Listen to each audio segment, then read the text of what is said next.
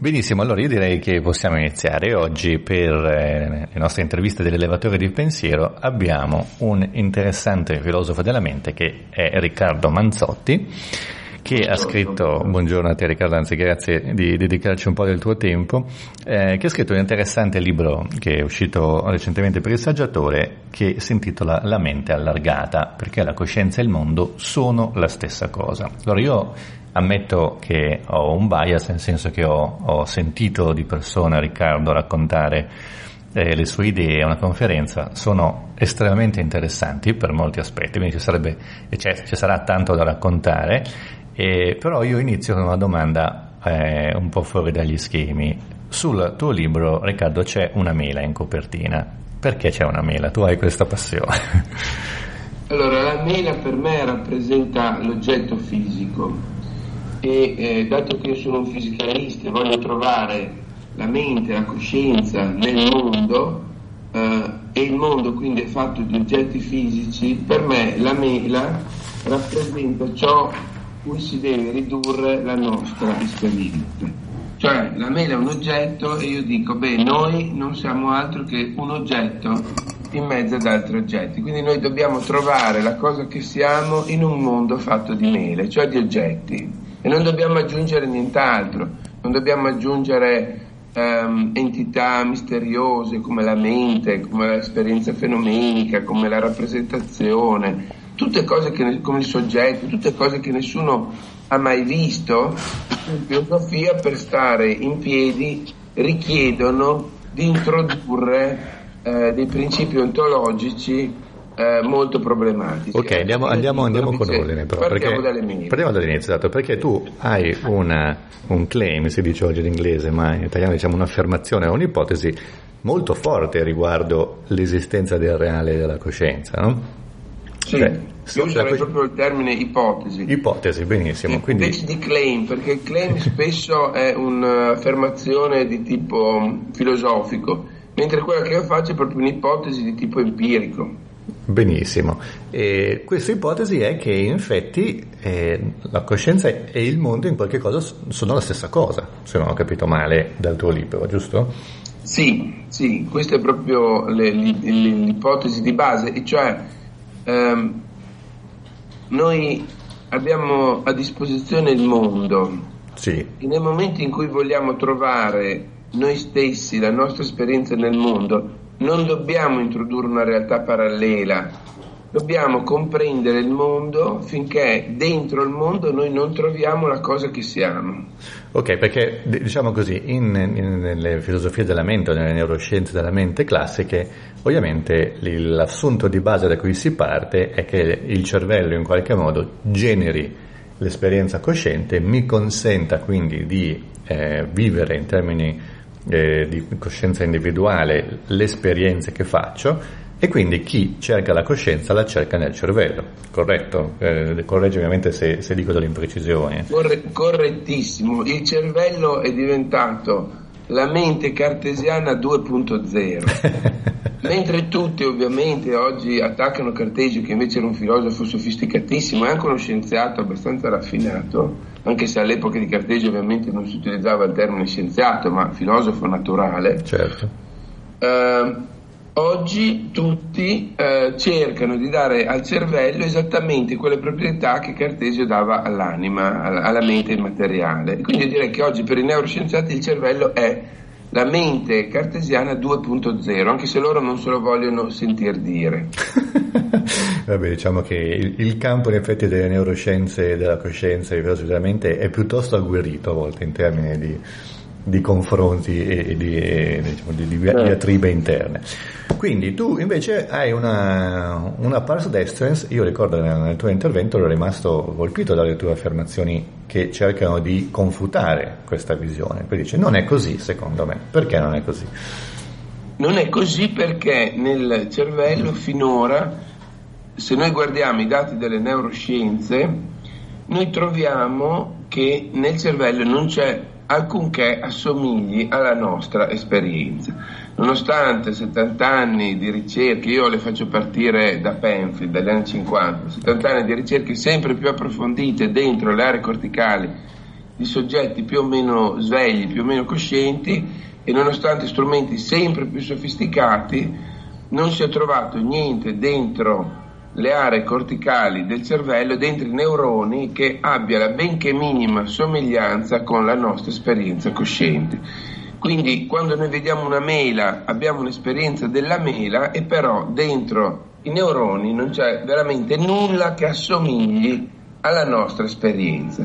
Allora le neuroscienze hanno fatto una cosa strana, hanno detto non la troviamo perché l'esperienza ha qualcosa di magico, cioè c'è ma non si può vedere. Ora loro non la raccontano in questo modo, dicono che la coscienza è una proprietà emergente in prima persona che non è misurabile da strumenti in terza persona, però questo per me è raccontare fuffa, cioè nel mondo fisico non c'è niente in prima persona, tutto si presenta a noi in terza persona. E questo è quello che viene chiamato da qualcuno il cosiddetto hard problem, no? cioè com- come fa l'attività dei neuroni, come fa il cervello a fare emergere la proprietà della coscienza. E a questo punto mi sentirei da dire anche nel mio settore le neuroscienze si sono fermate, nel senso che ci si è, si è arretrati sul concetto di neural correlate, cioè di correlati neuronali della coscienza, cioè che cos'è che, che, è necessario che ci sia nel cervello affinché noi siamo coscienti, che però sono due cose leggermente diverse. No?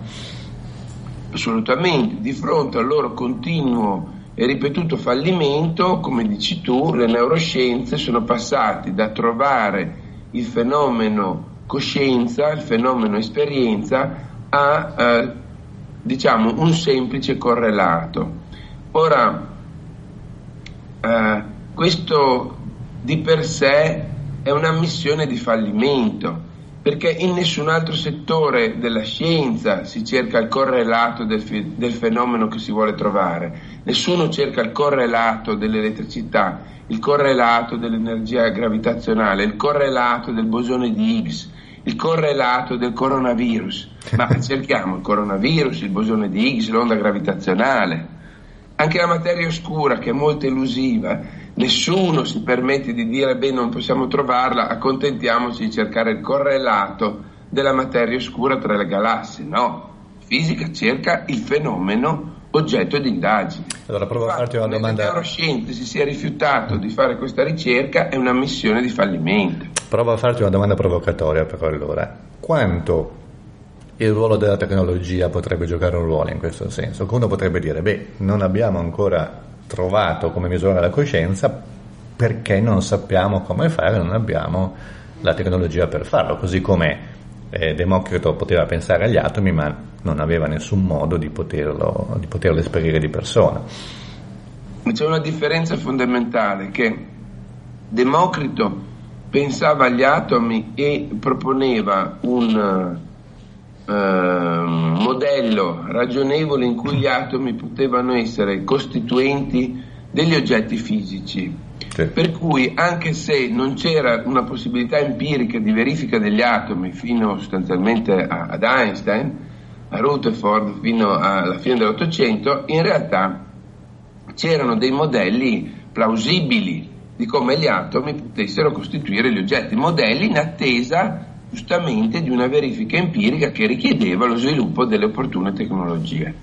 Nel caso della coscienza però non c'è niente di tutto questo, cioè il fatto che i neuroni producano oltre al movimento, l'acetilcolina e le scariche elettriche, producano la coscienza è qualcosa di totalmente inspiegabile, cioè nessuno ha la minima idea del perché e del per come i neuroni dovrebbero produrre la coscienza. Allora, io su questo devo dire che tocchi un, un, punto debole, perché è una cosa che un po' a volte eh, insomma, mi sono trovato a pensare eh, anch'io. Ricordo quando avevo letto il libro di, di Sir um, John Eccles, Come l'io controllo il suo cervello, che anche lì avevo trovato una pars destrens estremamente interessante, pur essendo lui poi stato criticatissimo per questa idea, perché arrivava a giustificare quindi l'esistenza della coscienza sulla base della, di postulare un'intera nuova sostanza che lui chiamavano gli psiconi, che sarebbe stato questo campo di informazione inspiegabile in quel momento che avrebbe in effetti costituito il substrato fisico materiale della coscienza. E però eh, ci troviamo di fronte quindi a un problema estremamente complesso, di cui nessuno ha neanche un'idea di una plausibile soluzione, e tu sei partito da questo, come dire, quindi può darsi che stiamo guardando nella direzione sbagliata, giusto? Einstein diceva, quando un problema sembra completamente insolubile, quando un problema fisico si presenta eh, continuamente eh, come inspiegabile, dobbiamo tornare indietro e, e, e prendere in considerazione le premesse eh, da cui siamo partiti. La natura non è maligna, non ci sono problemi inspiegabili, però ci sono problemi mal posti. E quindi cosa hai pensato? Qual è stata la tua intuizione? Dove è nata? La mia intuizione è stata, ma qual è, la, qual è eh, diciamo così, il presupposto di partenza da cui si muovono le neuroscienze e che però le neuroscienze non hanno mai dimostrato e non hanno alcun motivo di eh, imporre per vero? Beh, questo presupposto è l'idea che noi, che la cosa, che è la nostra esperienza, sia collocata dentro il cervello, dentro il sistema nervoso. Allora, la, l'ipotesi alternativa che io ho preso in considerazione è che noi siamo sì fisici, ma non fisicamente collocati dentro il corpo, dentro il sistema nervoso. E l'ipotesi alternativa è quella, tornando alla mela, di chiederci nel momento in cui noi facciamo esperienza della mela e la mela è lì fisicamente sul tavolo di fronte a noi, o magari la teniamo in mano, e questa mela ha delle proprietà fisiche, è rossa, rotonda, è lucida.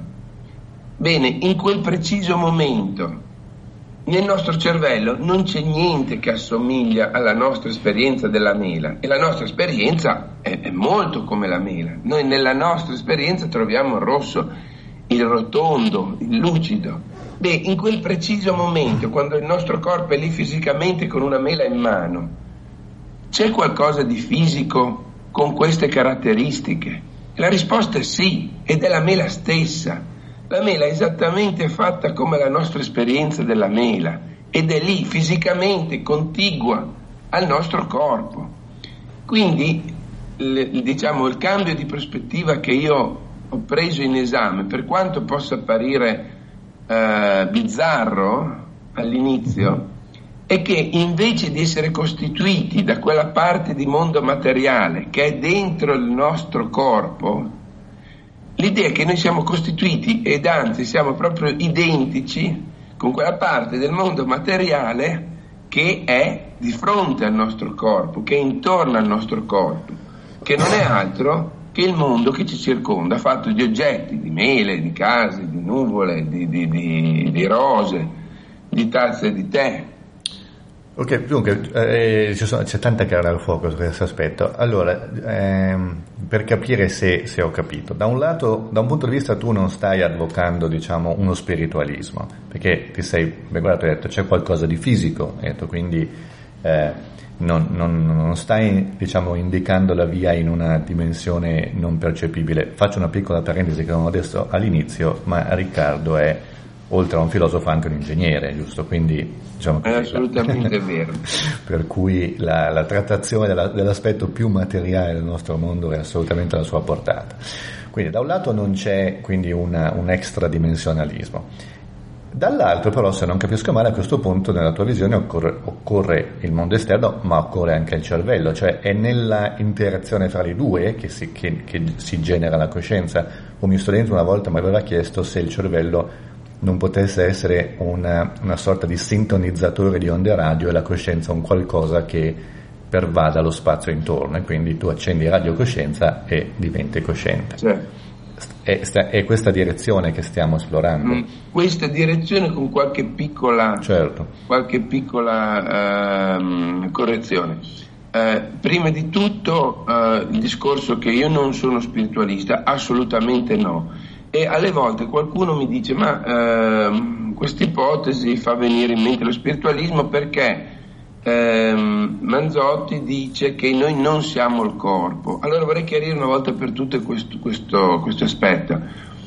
Eh, nel passato sembrava che l'unica possibilità per non essere fatti da uno spirito eh, fosse essere fatti dal corpo Cioè il corpo è stato presentato come l'unico candidato materiale per, eh, diciamo così, per evitare eh, forme di spiritualismo. Mm.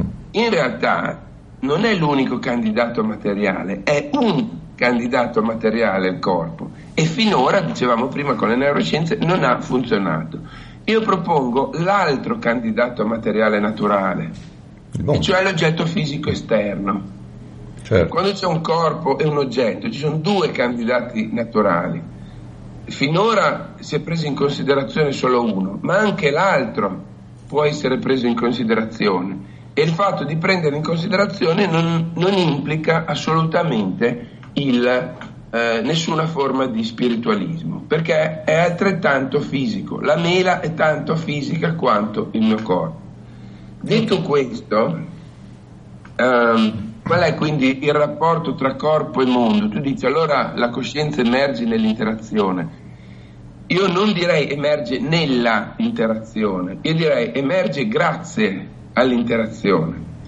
Mi spiego meglio, ti faccio una metafora che sì. uso sempre a questo punto. Faccio la metafora del lago e della diga. Se noi abbiamo una diga e ci sono le opportune condizioni di pioggia, eh, di mh, struttura delle montagne, di corsi d'acqua, se noi costruiamo una diga si formerà un lago. Sì. Il lago non è letteralmente nella diga, nelle, nei mattoni, nel cemento della diga, però si è creato grazie alle condizioni offerte dalla diga. La diga da sola non è in grado di creare un lago, perché se costruissimo una diga nel deserto, anche certo. una diga di un chilometro, non si formerebbe nessun lago. C'è bisogno di altro, c'è bisogno dell'acqua. Allora, da questo punto di vista, secondo me, il ruolo del corpo è quello di fornire le condizioni di esistenza degli oggetti esterni, degli oggetti esterni così come esistono relativamente al nostro corpo. Cioè il nostro corpo in un certo senso è come una chiave, eh, scusami, come una serratura che permette a una chiave, che è l'oggetto esterno, di esistere, producendo degli effetti. Quando tu dici esistere ti riferisci a esistere nella nostra coscienza o proponi proprio una sorta di, neuroesistenzialismo degli oggetti immateriali? No, no, io mi riferisco proprio a un, una condizione di esistenza fisica degli oggetti esterni. Gli oggetti esterni esistono perché il nostro corpo, e non noi, ma proprio il nostro corpo, che è un oggetto fisico tra altri oggetti fisici, offre a tutta una serie di oggetti fisici esterni la possibilità di essere causalmente efficaci. Per esempio, prendiamo un volto. Un volto, se non ci fossero uh, cervelli collegati a occhi, collegati a sistemi nervosi, dotati di certe strutture, un volto non produrrebbe effetti. Se fossimo tutti affetti da prosopagnosia, i volti non produrrebbero effetti continuerebbero a esistere? Questa è una questione antica, se l'esistenza dipende dal fatto di essere causalmente efficaci, che compare la prima volta nel sofista di Platone. Ma eh, tralasciando i filosofi direi che è abbastanza accettabile nel mondo eh, scientifico di oggi il principio che qualcosa esiste perché è causa di effetti, altrimenti come potremmo eh, verificare la sua esistenza. Ok, però allora ti faccio una domanda giusto per, per sì, sì, non aver capito. Cioè, ma quindi la permanenza in esistenza di un oggetto che non viene in interazione col corpo è, che cos'è? Nel senso, se io adesso non esco dalla mia stanza, la mia stanza non smette di scomparire, o sì? Allora... Cioè smette di esistere. Sì, sì, allora due cose. Prima di tutto noi qui stiamo affrontando il problema della coscienza sì. e la permanenza della stanza è oggetto di una, di una credenza, di un belief, non di un'esperienza, non è esperita. Certo. Quindi da questo punto di vista è, in realtà eh, non tocca direttamente il problema della coscienza, però affronto proprio la domanda che tu fai. Se il tuo corpo non fosse nella stanza, gli oggetti nella stanza continuerebbero a produrre gli effetti che producono quando il tuo corpo è presente dentro la stanza? Io credo di no. Io credo che per esempio tutta una serie di ehm, processi causali che il tuo corpo ehm, mette in atto, rende possibili, uh-huh. eh, sono possibili soltanto in virtù della presenza del tuo corpo nella stanza. Quindi quando tu esci dalla stanza, tutti gli oggetti della stanza hanno proprietà causali diverse. Ok, questo presumo sia difficile da da, da, in qualche modo da accettare a prima battuta, perché in qualche modo tu stai ventilando un, un mondo che esiste soltanto nell'intorno di ciascuno di noi. Nell'intorno di ciascun corpo. Di ciascun corpo. Io faccio questo esempio. Sì. Um, le proprietà fisiche del mondo uh-huh. sono proprietà fisiche relative e ti, ti, chiedo per un attimo di considerare l'analogia con una proprietà fisica molto semplice, sì. che è la velocità. Okay. La velocità è una proprietà fisica intrinsecamente relativa. Se io ti chiedo un oggetto a che velocità va, tu mi chiedi immediatamente relativamente a chi o relativamente a che cosa, perché un oggetto isolatamente non ha alcuna velocità.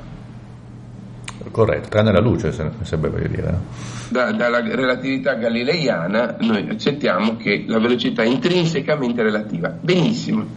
Allora, supponi di avere due oggetti nella tua stanza, la mela e il tuo corpo che si avvicina alla mela. La mela è sul tavolo, uh-huh. tu ti avvicini a un metro al secondo, in quel momento la mela ha o non ha una velocità relativa di un metro al secondo rispetto al tuo corpo. Ce l'ha per, per un osservatore esterno, ce l'ha sicuramente. Esatto. Se il tuo corpo esce dalla stanza o non esiste più, la mela ha ancora la velocità relativa di un metro al secondo rispetto al tuo corpo, non più. Quindi quella proprietà lì non ce l'ha più. Allora l'ipotesi che io faccio è che il mondo non è fatto di proprietà assolute, questa è una credenza che noi abbiamo sviluppato da bambini, con gli esperimenti, tutte quelle cose che sono state, eh, diciamo, poi la costanza dell'oggetto, che sono state studiate benissimo poi dagli psicologi certo. negli anni 30 ma in realtà il mondo non è fatto di proprietà assolute, è fatto di proprietà relative, come la velocità relativa, però che ci non... sono nel momento in cui c'è bisogno che ci siano. Non stai facendo però un'inferenza, cioè tu dici se anche alcune proprietà cessassero di esistere nel momento in cui il corpo non c'è, questo non significa che tutte cessano di esistere quando il corpo non c'è. Uno potrebbe dire che per esempio l'attrazione gravitazionale della mela esiste ancora. Correttissimo, ma proprie... a me basta che le proprietà fisiche degli oggetti di cui io faccio esperienza e di cui dico io è popolato il mio mondo siano proprietà relative. Cioè ci possono anche essere proprietà assolute nel mondo fisico, non dico di no, okay. la velocità della luce, la costante di Planck, ma queste proprietà non sono le, il tipo di proprietà fisiche di cui è fatto il mondo della mia esperienza. Il mondo della mia esperienza è fatto di proprietà fisiche, i colori, gli odori, il peso, la forza, che, la velocità, la posizione, che sono tutte proprietà relative al mio corpo. Il peso, per esempio, è una proprietà relativa. Il peso non esiste in assoluto. Lo stesso oggetto qui sulla certo. Luna da un'altra parte ha un peso diverso e il peso che io sento quando tengo la mela in mano è relativo alla forza che il mio braccio esercita per controbilanciare un'altra relazione altrettanto relativa che è quella della mela con la Terra, tant'è che se fossi sulla Luna il peso che io esperirei sarebbe completamente diverso. Quindi a me basta dire che le proprietà fisiche che trovo nel mio mondo sono relative al mio corpo. E questo io nel libro lo faccio, cioè le passo tutte in rassegna, faccio una cosa, se vogliamo, anche un po' noiosa quando eh, esamino tutti i contenuti, per i limiti di, di un libro, dell'esperienza fenomenica. Senti, ti faccio allora due domande che mi sono sorte, ne avevi tante in realtà, ma il tempo poi eh, cercherò di non, non, di non occuparti troppo. La prima è se a questo punto nel tuo modello anche la mela ha una coscienza quando interagisce con la Terra. Cioè è, scusami, è... scusami, tossivo, ti devo chiedere dicevo, di ripetere la, la domanda. Se nel tuo modello quindi anche la mela ha una coscienza quando interagisce con la Terra, cioè anche gli altri oggetti quindi in qualche modo partecipano a questo, a questo fenomeno tra loro o nell'uomo c'è qualcosa di particolare? In questi casi si dice ti, ti ringrazio, ringrazio della domanda. domanda. allora, io non dico che, eh, il, diciamo, che ogni cosa è pervasa della sua piccola coscienza, attenzione, perché questo sarebbe una forma di panpsichismo esatto. molto ingenuo che riprodurrebbe il problema della coscienza spalmandolo su tutti gli oggetti fisici. Esatto. Quindi io non dico che c'è una coscienza della mela rispetto al mio corpo, che la mela è cosciente. Io dico che quella cosa che abbiamo chiamato essere coscienti della mela, che presuppone che ci sia un soggetto separato dalla mela che in qualche modo fa esperienza o della mela o di un surrogato mentale della mela, questa cosa qui complicatissima non era altro che il fatto che la mela esistesse relativamente al mio corpo. E in quel momento la cosa che io sono è la mela. Cioè Berkeley diceva percipere il contrario, esse est eh, percipi, essere essere percepito. Io dico no, percepire est esse, percepire non è altro che essere identici con un momento del mondo fisico. Questo momento è la mela.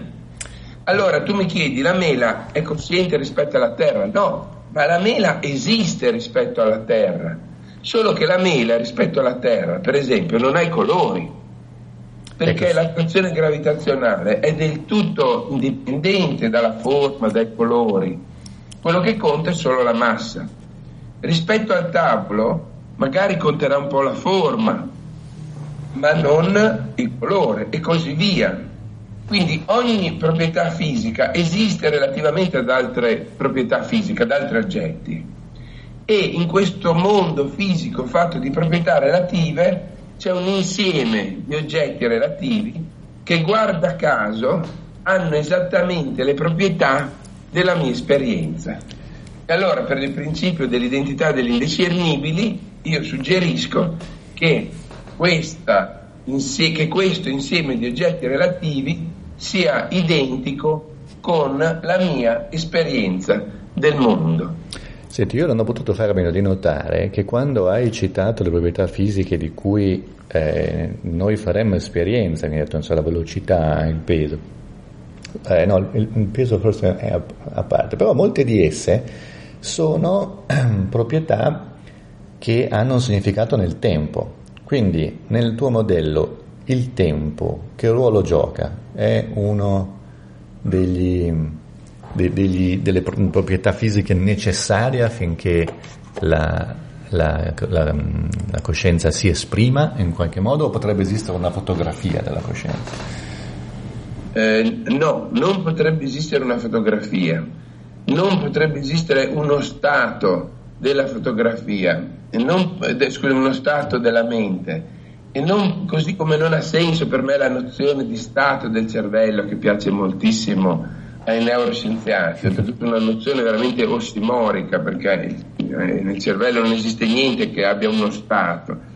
Si potrebbe scrivere quindi stato come diciamo così, versione nobile, eh, accezione nobile della nozione di fotografia, di fotogramma, quindi una cosa statica, no? l'idea che è lo snapshot, sì. che noi possiamo congelare l'esistente in un istante.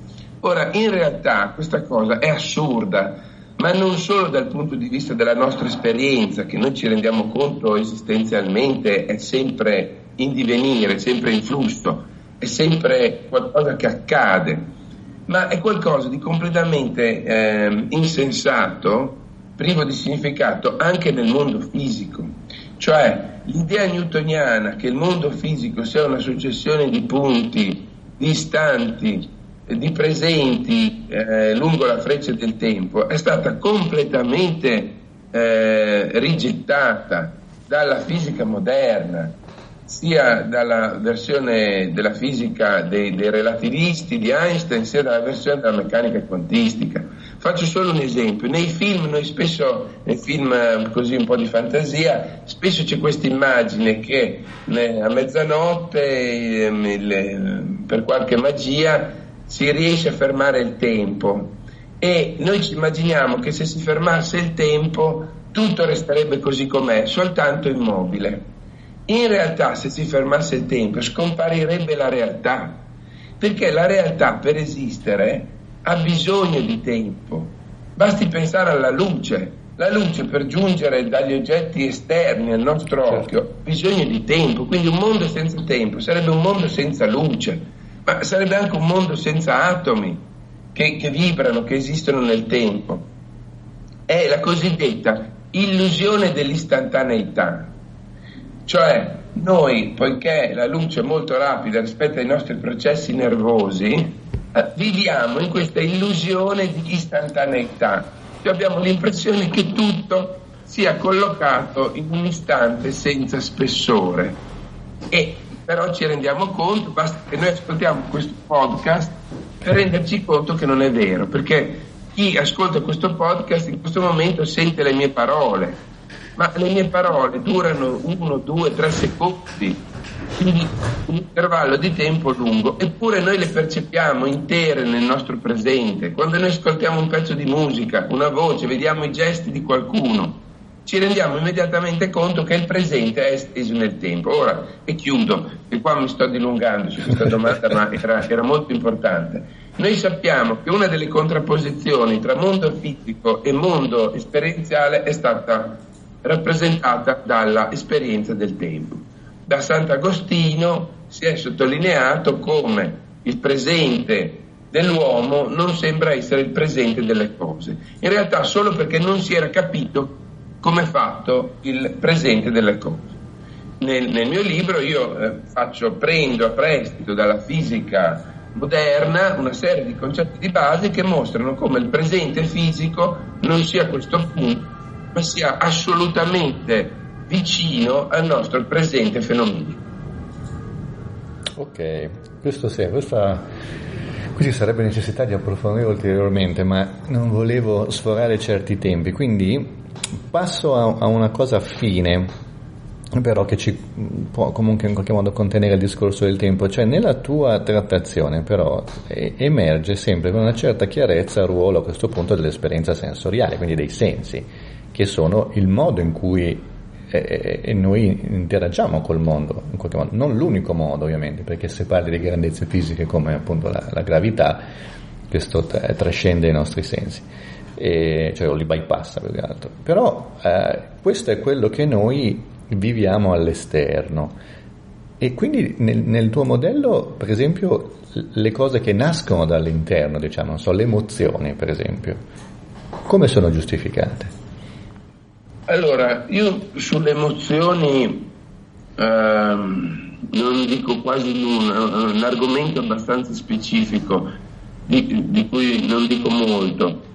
Tuttavia eh, le teorie, quindi non mie, ma le teorie prevalenti oggi sulle emozioni, eh, propongono le emozioni come eh, una combinazione di stati del corpo, stati e circostanze esterne da James, Damasio, uh, Ledoux, tutti gli autori di emozioni tendono a proporci le emozioni come occasioni di percezione.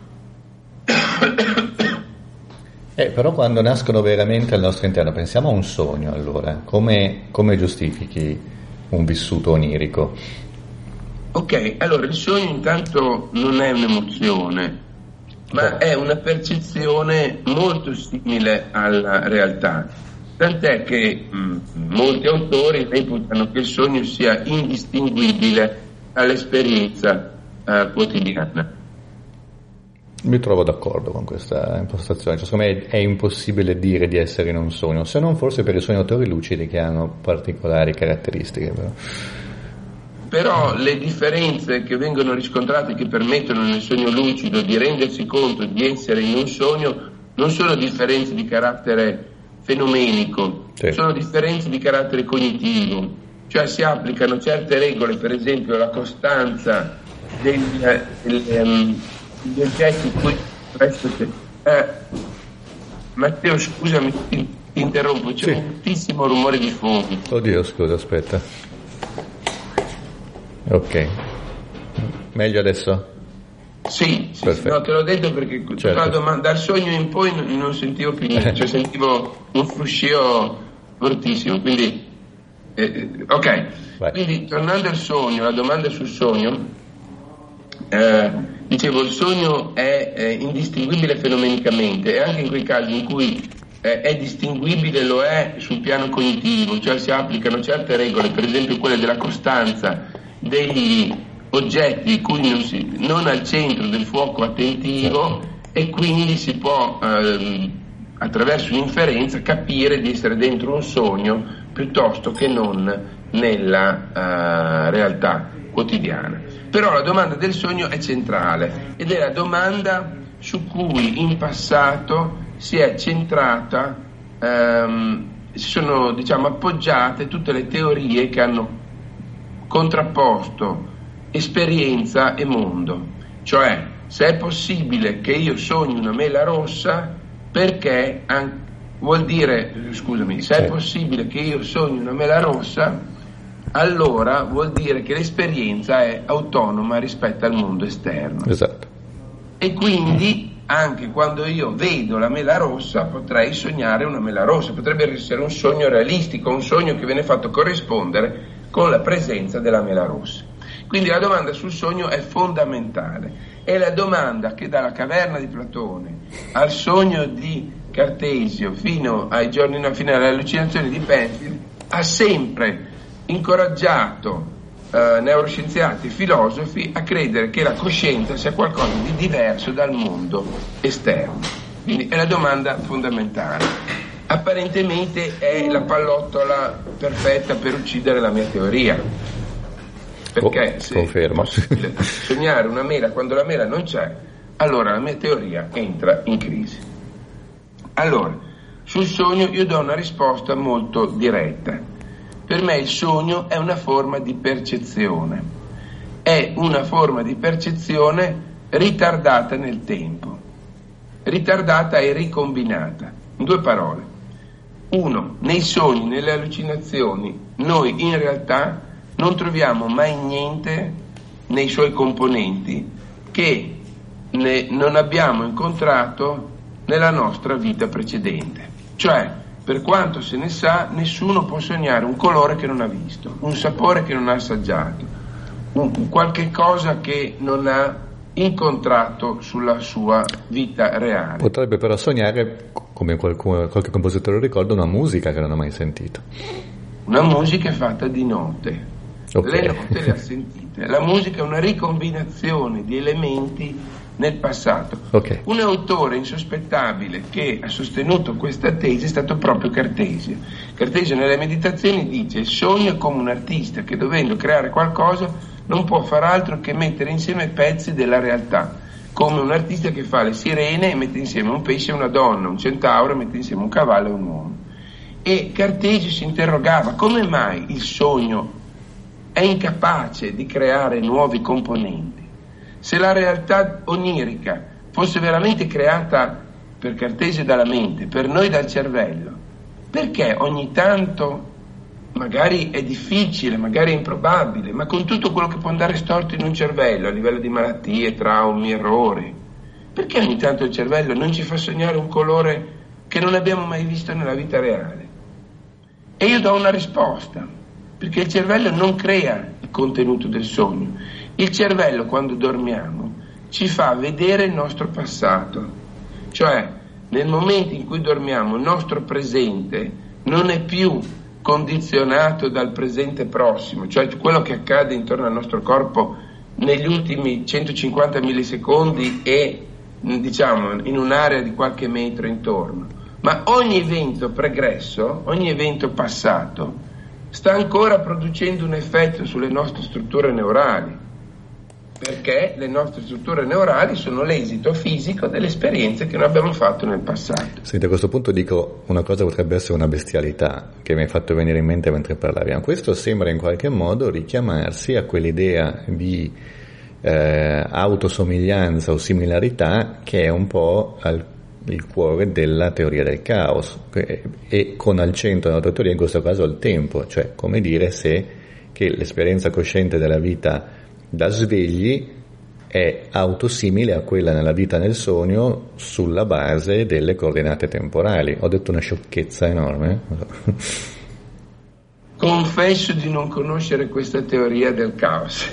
allora potresti darci un'occhiata perché potrebbe contenere eh, spunti, ecco perlomeno. Adesso la cosa mi è venuta in mente adesso, quindi a volte si pensano anche delle sciocchezze. Perdonatemi se, se, ne ho detta una. No, no, lo farò sicuramente, però appunto non conoscendola non, non sono in grado di dire se sia vera oppure no. Però ecco, aggiungo una cosa, dato che prima abbiamo parlato del tempo. Sì.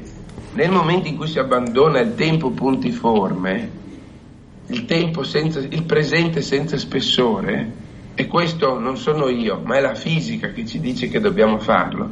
Sono le stesse neuroscienze che ci dicono che dobbiamo farlo, perché per le neuroscienze l'attività neurale si estende per centinaia di millisecondi. Ah, Quindi ah, certo. le neuroscienze stesse ci dicono che il presente non è senza spessore, il presente è esteso nel tempo. Bene, in, nel momento in cui noi accettiamo di estendere il presente, noi lo possiamo estendere a quanto? A quanto serve. Quando noi guardiamo il sole, il sole è a 8 minuti dal nostro corpo, ma è nel nostro presente. Quando noi camminiamo di notte e guardiamo le stelle, quelle stelle che sono distanti magari centinaia di anni nello spazio e nel tempo, sono però nel nostro presente. E in maniera analoga sogni e allucinazioni potrebbero essere ridefiniti come quei momenti in cui noi siamo tutt'uno con un presente che si estende non per qualche secondo come adesso che stiamo ascoltando oh, questo podcast, ma che si estende per qualche anno. Sì, ti, allora ti consiglierei assolutamente di andarti a, a dare una sfogliata alla, alla teoria del caos perché sì, emergono qualche tipo di autosomiglianza, quello che matematicamente ha fatto Mandelbrot, ma in fisica addirittura poi è stato applicato alla turbolenza e tante altre cose, nel quale fondamentalmente esiste un'invarianza di scala, il fenomeno resta lo stesso e, e la sua descrizione cambiando la dimensione tramite la quale lo si guarda. E, no. Sì, no, infatti ti potrebbe, ti potrebbe servire. E, ti, ti, anche questo potrebbe, adesso questo magari sicuramente lo conosci, io ricordo di una teoria della memoria che mi aveva affascinato perché eh, partiva da, da, un'osservazione, cioè dicevo quando noi consideriamo la memoria come un qualcosa di computer simile, cioè, cioè di, di, associato alla memoria fisica di un computer con cui facciamo un, un paragone, parliamo, in inglese si usa la parola retrieval, eh, cioè parliamo di un richiamo di un'idea contenuta, di un concetto contenuto nella nostra memoria. Questo, questi psicologi di cui in questo momento a me mi sfugge il nome, però dicevano se io chiamo una persona alla lavagna, uno studente, e gli chiedo se conosce un biglietto da un dollaro, lui mi dice di sì. Tu ti ricordi come è fatto? Sì. Sapresti disegnarmelo? No. E quindi loro da questa osservazione dicevano questo dovrebbe significare che non c'è quel ricordo nel nostro cervello perché noi in questo momento non siamo in grado di richiamarlo pur conoscendo l'oggetto. Quindi arrivavano a dire in qualche modo, lo interpreto con le mie parole, che se pensassimo al cervello come una palla di pongo che rotola sulla linea del tempo, gli oggetti che incontra fanno un'impronta nel, nel pongo. Ed ecco che quindi la memoria accade quando l'oggetto si trova nella sua, nella sua, nella sua impronta. Quello è il momento in cui noi possiamo ricordare, ma non abbiamo l'oggetto dentro, soltanto, fra virgolette, l'impronta o la forma. Eh, mi sembra che ci sia un qualche tipo di affinità fra quello che tu stai dicendo e questa ipotesi, o sbaglio? È, è perfetto questo esempio che tu hai fatto, eh, sia del, della banconota, sia del pongo, sia dell'impronta. Eh, perché ehm, ed è assolutamente coerente con l'esempio che ti facevo prima che l'oggetto esterno è la chiave e nel cervello c'è la serratura la serratura non ha la forma della chiave. Certo. Guardando la serratura noi non vediamo la chiave, però la serratura è costruita meccanicamente in modo tale che permette alla chiave di produrre degli effetti. Allora il cervello è così fatto che permette agli oggetti che incontra di eh, creare dentro di lui tante serrature che poi questi oggetti saranno in condizione di aprire al momento giusto.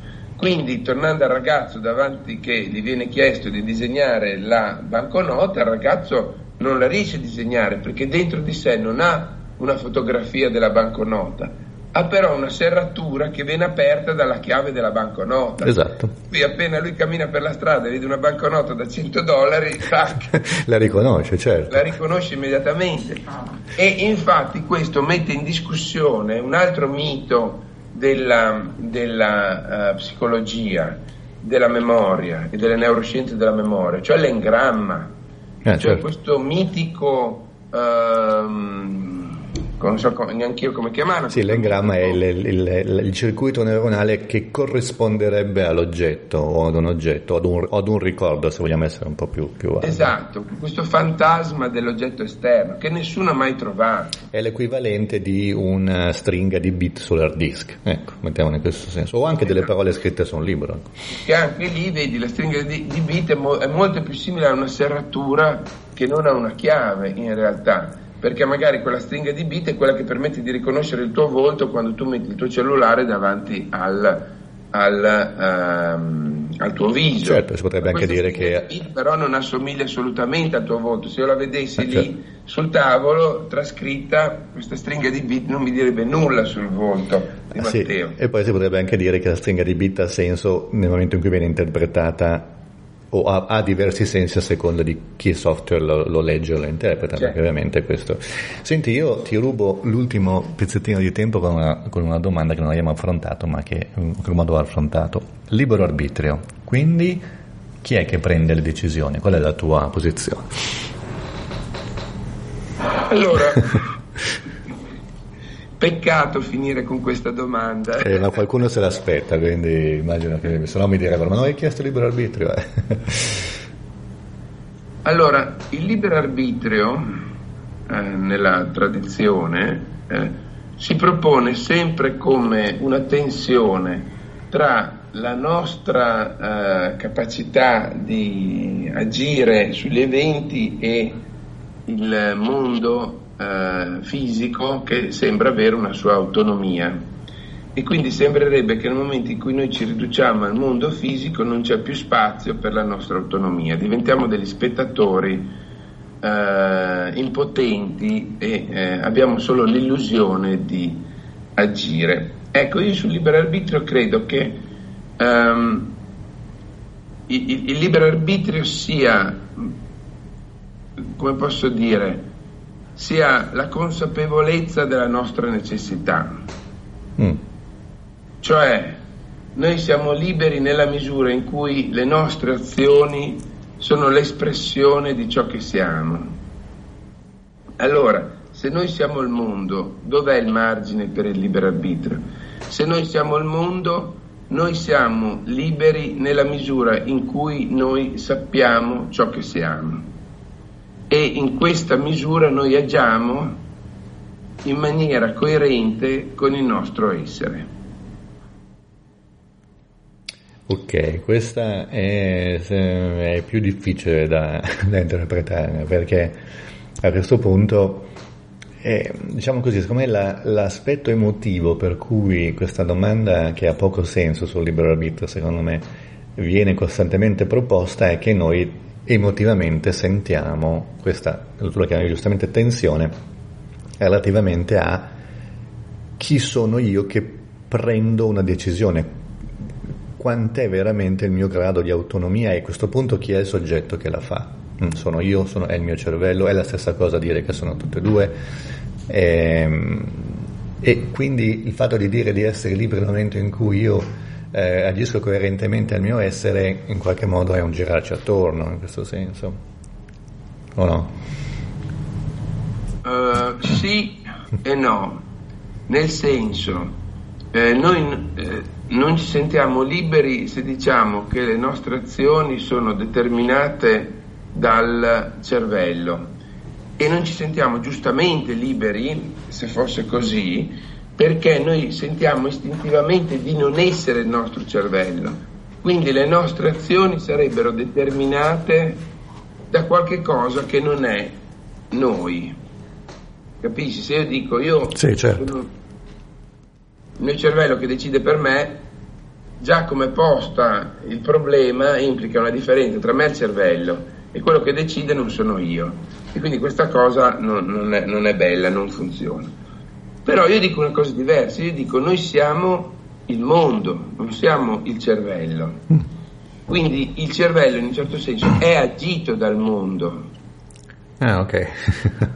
e quindi è, è il mondo che attraverso il cervello fa succedere delle cose.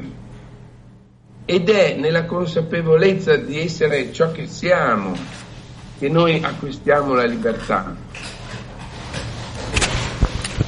Ok, questo... Perché, um, eh, scusami, c'era di nuovo il fruscio. Perché eh, c'è solo una via per essere liberi, e cioè essere la causa del proprio agire. Certo, e eh, beh, su questo penso che si scontri poi alla fine diverse opinioni sul libero arbitrio, su, eh, no, da, dagli esperimenti di libertà. È buffo come se sia andati o si, si vada da, in una continua sequenza di colpi di scena, prima no, è l'anima che mi decide, no, poi è il cervello che mi decide, poi no, torniamo a un io che decide e, che, e adesso tu proponi un ulteriore colpo di scena, è il mondo che mi decide, quindi in qualche modo. Sì, non capisco male. Certo, però io non direi che è il mondo che mi decide, perché non c'è contrapposizione nel mio modello tra il mondo e il mi. Giusto, è il mondo che decide, quindi. Capisci? È come sì, sì, abbiamo certo. la mente immateriale di Cartesio. La mente immateriale di Cartesio è causa sui, cioè è lei la causa delle proprie azioni. In questo caso il mondo è causa sui. Quindi l'inghippo, okay. secondo me, nasceva nel momento in cui attribuivamo al cervello un potere causale che il cervello non ha, di iniziatore. Il cervello nella, nella letteratura sul libero arbitrio per, per, i difensori, per i libertariani, per i difensori del, del eh, libero arbitrio collocato nel cervello, deve fare qualcosa di impossibile, deve spezzare la um, unità causale della natura. Sì. Deve essere l'elemento che origina una discontinuità e questa discontinuità però non può avere nessuna uh, spiegazione, perché se ce l'avesse rientrerebbe nella continuità, causa nell'unità causale della natura. Certamente. Io credo che non si possa uscire dall'unità causale della natura, però si può capire nella natura cos'è la cosa che siamo. Quando non ci sentiamo di essere tutt'uno con il mondo, secondo me, non è un problema del mondo, è perché fino a quel momento avevamo un modello sbagliato del mondo e quindi questo creava una contrapposizione tra noi e, e il mondo, tra noi e il cervello. Ok, quindi no, questo, ma volevo dire, come, come, spero anche i nostri ascoltatori abbiano capito, le idee che, che, che Riccardo ci propone sono eh, non convenzionali, nel senso che vanno un po' contro quello che poi è ultimamente una una sorta di common sentire, ma estremamente interessanti perché in qualche modo portano al di là dei limiti concettuali normali e ci fanno ripensare, riflettere su, su, temi che pensavamo un po' forse di avere eh, magari dato per scontato con troppa superficialità. E, um, Riccardo, io ti ringrazio tanto. C'è qualcos'altro che non ti ho chiesto che invece tu dicevi, spero che mi chieda questo, che è importante che io dica? No, al contrario, devo, devo, dire che è stata una delle interviste più dettagliate, più informate, più sofisticate che mi sono state fatte in questo periodo. Beh, eh, grazie moltissimo. Ma grazie a te, il nostro è, come dice il nostro sottotitolo, un intrattenimento per persone colte, quindi eh, non, non, abbiamo, cioè non, non, ci sono grandi masse che ascoltano le levatori di pensiero, ma insomma qualche centinaio di persone sicuramente, per cui cerchiamo di tenere il nostro, il nostro posso... livello. Dimmi. Posso dire ancora una cosa? Certo. Eh, visto che chi ci ascolta, se, se qualcuno vuole approfondire le, le, mie cose, invito tutti a guardare sul mio sito dove c'è anche un certo. blog, eh, quindi il sito è riccardomanzotti.com eh, dove mh, mm, c'è un, un, blog dove io affronto tutta una serie di problemi e faccio vedere come questa teoria che all'inizio sembra un po' uh, diciamo così, lontana dal sentire comune, in realtà è lontana soltanto dal senso comune, che molte volte è sbagliato. E quindi faccio vedere come questa ipotesi si applica ai casi del vivere quotidiano e tutto sommato alla fine non è poi così strana come sembra.